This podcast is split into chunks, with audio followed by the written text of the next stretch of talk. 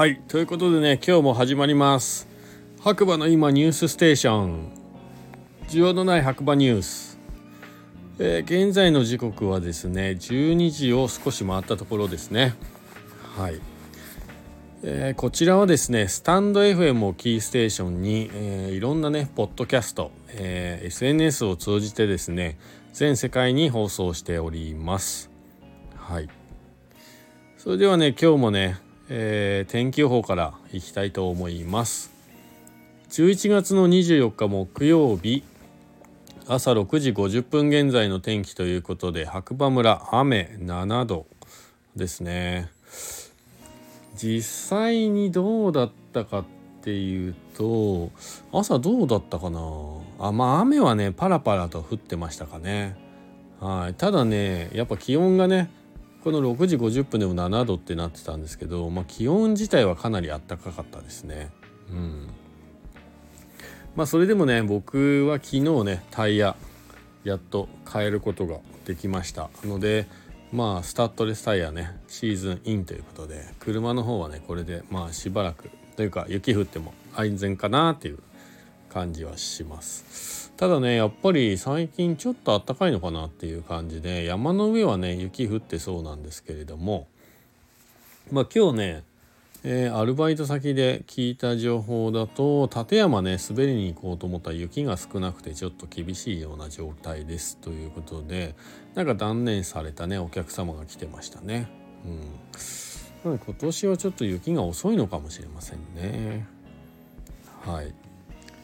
そうです。ということでねこちらね番組長野県の白馬村からですね、えー、がお届けしております、えー、ちょっとだけ言いますと僕はね、えー、JR 白馬駅のねロータリー内で白馬コーヒースタンドというところでコーヒー屋をやってますのでまたね JR 白馬駅にねお立ち寄りの際は是非是非遊びに来ていただければと思います。ちょっと現在ね改装中改装中でえー、真向かいのね富士屋さんお土産物屋さんの富士屋さんのね店内で間借りしてねコーヒーとカフェオレぐらいで営業させていただいております。はい。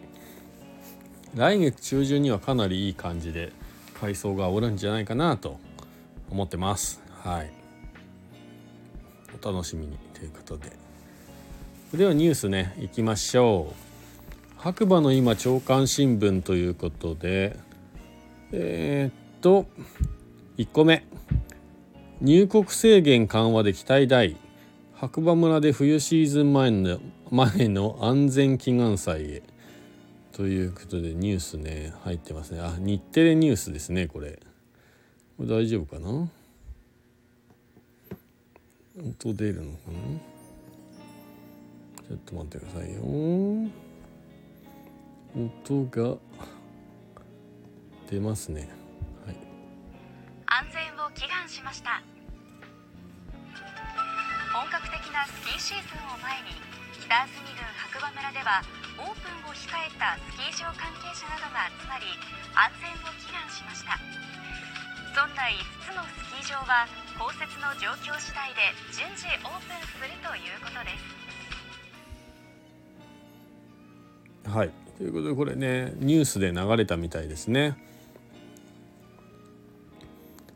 はい。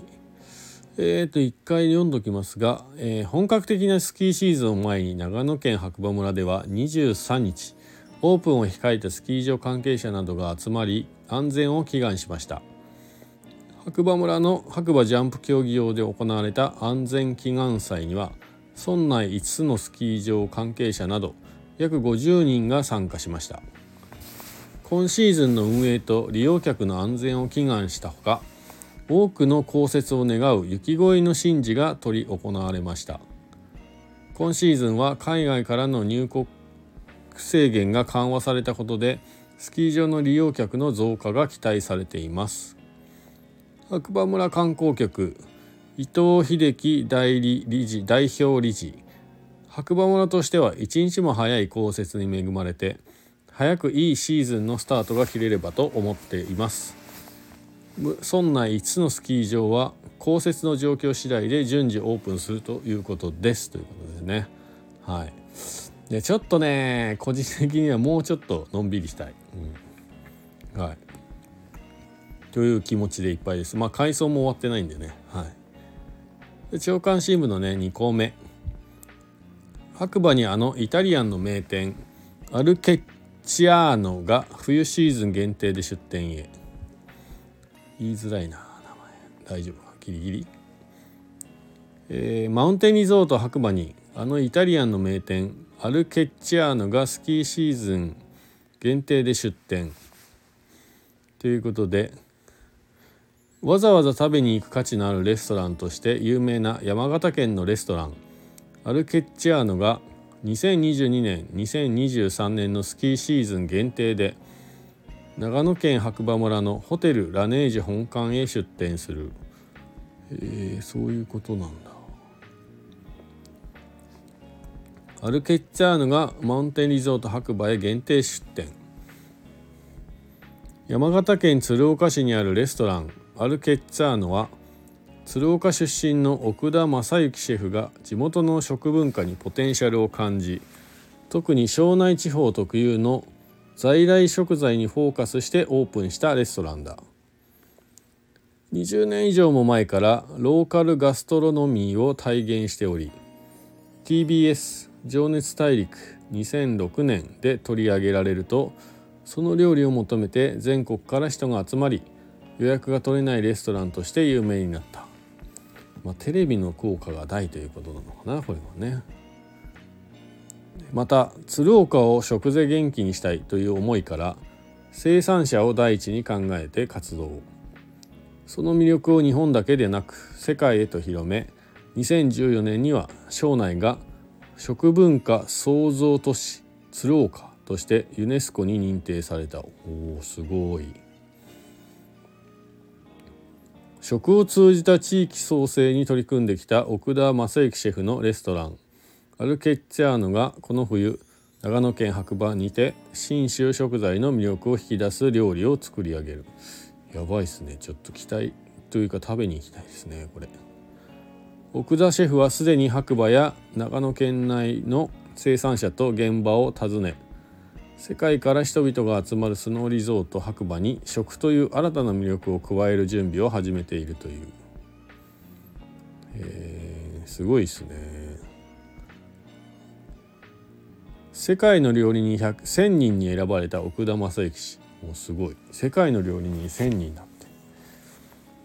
奥田シェフは1969年に鶴岡市で生まれその高校まで鶴岡で過ごし上京。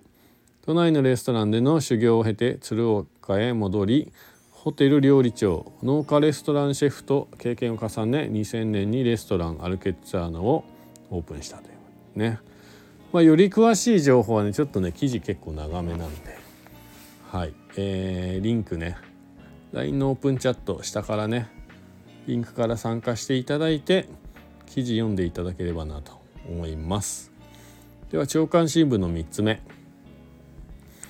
白馬高校山岳部出身の圭介君っていうのかなこれ。圭介君が標高6856メーー。アマタブラムに登頂。おめでとうございます。えー、これインスタグラムからですけど圭介で合ってますね。はい。ここはちょっとログインしないと見れないのかな。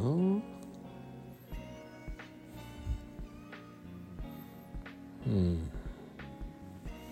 そうですね。これか。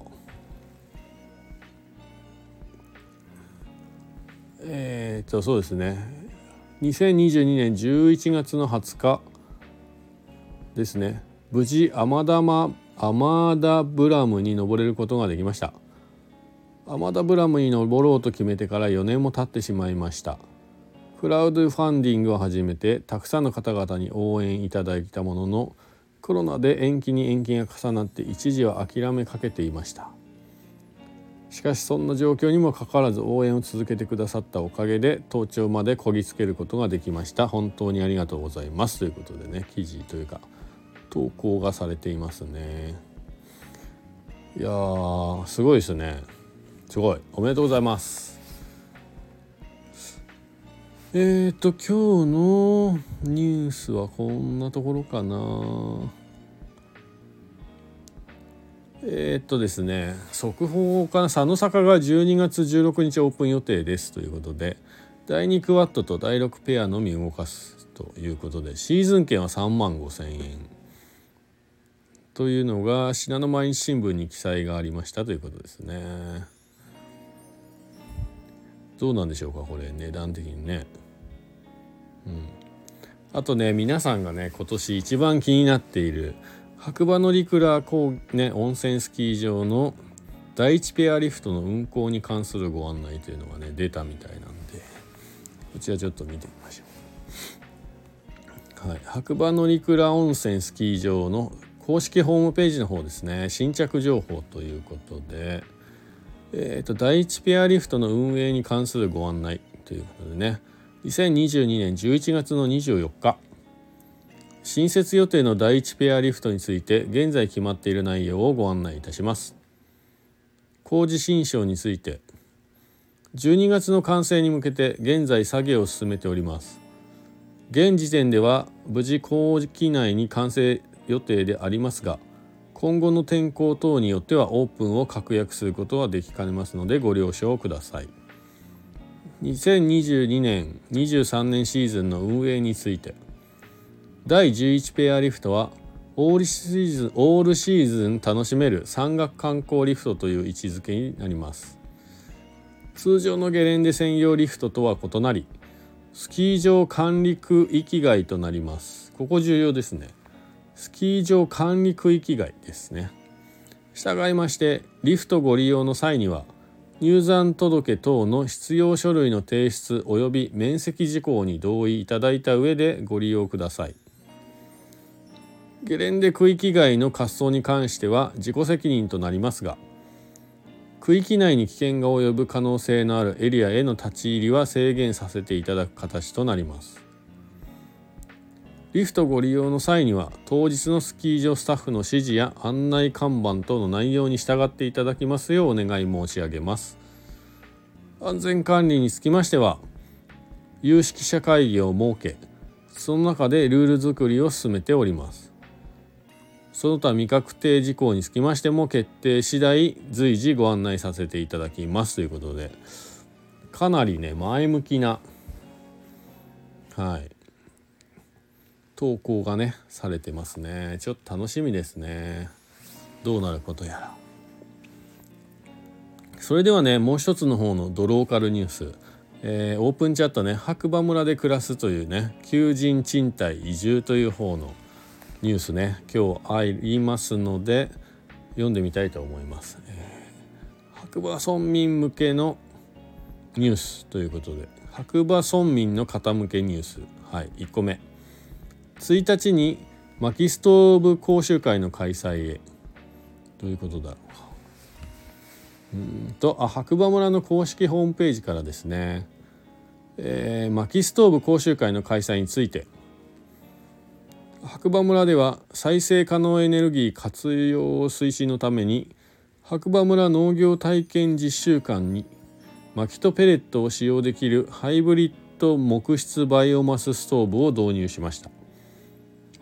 つきましては講習会を開催しますので白馬村農業体験実習館を使用される方薪ストーブに興味がある方はふるってご参加ください。えっ、ー、と日時がですね令和4年12月1日木曜日午前10時から11時午後1時から2時午前午後どちらかに参加お願いしますということね、えー、場所は白馬村農業体験実習館。講師株式会社三風社かっこ池田町。だそうです。はい、興味ある方はね白馬村の公式ホームページか、えー、オープンチャットの方からチェックしてみてください。ちょっとねこのねハイブリッド木質バイオマスストーブっていうのはね長すぎてよく分かりませんが。まあまあまあまあ。薪とペレットと両方使用できるっていうことなんでしょうねきっとね。はい、で2個目ですね。電力ガス電力ガス食料品等価格高騰緊急支援給付金についてこれはなんかあれですかねこちらもね、えー、白馬の公式ホームページからですね令和4年度電力ガス食料品等価格高騰緊急支援給付金について、えー、電力ガス食料品等の価格高騰による負担増を踏まえ特に家計への影響が大きい住民税非課税世帯に対して1世帯当たり5万円を給付する制度です。この給付金は全国一律の制度として実施されます。給付の対象となる世帯。えーと、令和4年度の住民税均等割が非課税である世帯。令和4年9月30日時点で本本村に住民票を有する者の属する世帯であって令和4年度分の住民税均等割が非課税である世帯。家計急変者。住民税非課税世帯以外の世帯であっても予期せず令和4年1日から令和4年12月までの家計。収入所得が急変し同一の世帯に属する者全員が令和4年度分の住民税が非課税である世帯と同様の事情にあると認められる世帯。えー、括弧としてですね令和4年9月30日時点で日本国内に住民登録してある必要がありますというね。えーと、1、2にかかわらず住民票が課税されている方の扶養親族等のみで構成されている世帯は対象となりません。えー、日本語がちょっと難しいですけれども、まあ、住民票を払ってない方が対象ということですかね。払えない方が対象ですかね。はい。そうですね。まあ僕は当てはまらないかな。一応払ってますからね。はい。給付金1世帯につき5万円。申請期限令和5年1月31日火曜日まで。ということでまあ詳しくはね村のホームページ見ていただければなと思います。給付金ね。まあまあまあでもそうですね。もらえないよりはもらえた方がいいとは思いますが。5万円で生活を立て直すのはなかなか厳しいですね。実際。はい。えっ、と今日のニュースはこんなところですかね。はい。まあねやっぱりニュースといえばね昨日ねワールドカップでね大金星日本対ドイツ戦でねドイツに勝った日本のね今日は話題がやっぱり多かったですね。えー、暗いね話題が多かったこのね昨今やっぱりあれだけね明るい話題を提供してくれた侍ジャパンというかね侍ブルーというか何て言うんですかね、えー、日本代表に本当エールを送りたいですね。おめでとうございます。でコスタリカ戦本当に楽しみにしております。またね久々にテレビにかぶりついてねサッカーを見る時間が来るとは思ってなかったですが。はい。次の試合結構重要ですよね。まあスペインがねコスタリカに7対0で勝ってるのでまあコスタリカが弱いのかスペインが強すぎるのか。まあその辺がちょっとわからないんですけれど日本ねここのコスタリカに集中していただいてね2勝目ゲットできれば決勝トーナメントかなり濃厚なんじゃないかなと思います。ちょっとスペインに勝つっていうのは想像できないですよね。うん。そう。だから次の試合が結構このワールドカップ予選日本のね予選の大事な大事な試合になるんじゃないかと思ってます。皆さんね27日かな？はい。ぜひぜひ皆さんも応援よろしくお願いしますということで。はい。